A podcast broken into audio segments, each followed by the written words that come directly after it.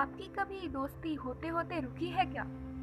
जैसे हाँ दोस्ती होने ही वाली थी, पर नहीं हो पाई। मेरी बात ज़्यादा पुरानी तो नहीं है, पर थोड़ी सी धुंधली है। मैं बुआ के घर गर्मियों की छुट्टियों में गई हुई थी और वहाँ दिन भर कुछ करने को नहीं था। तो मैंने सोचा बाहर जाकर कुछ टाइम पास ही ढूंढ लिया जाए। मैं बाहर गई, सामने एक सीडी का दुकान था। मैंने सोचा, आहा, गाने।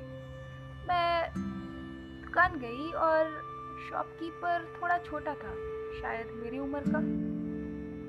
मैंने कहा, सीडी होगी क्या, वो पुराने गानों वाली नाइन्टीज़ के? उसने कहा, ढूंढनी पड़ेगी थोड़ी। मैंने कहा, ठीक है, ढूंढ लो और और हाँ डेली एक लेने आऊँगी। वो अंदर गया एक रैप्ड सीडी दी जो पूरी तरह से कवर्ड थी। और फिर सिलसिला चलता गया, पर इस बार मैं कभी उस सीडी को खोलती नहीं थी। सीडी बस ले आती थी। अब दिन भर गाने तो नहीं सुना करती थी क्योंकि बुआ ने हमें काम दे रखा था तो सीडी ढकी की ढकी रह गई। मैंने भी सोचा अब घर जाकर ही सुना जाएगा। पर इस पर रूटीन में ये था कि डेली एक सीढ़ी घर आ ही जाती थी। पर समय बीतता गया और मैं सोची दोस्ती कर लूँ क्या? वैसे भी एक नया दोस्त बन जाए तो हर्जी क्या है?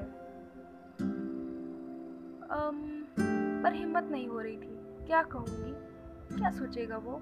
बात कर लूँ क्या? नहीं रहने देते हैं। अरे देखते हैं क्या बोलेगा।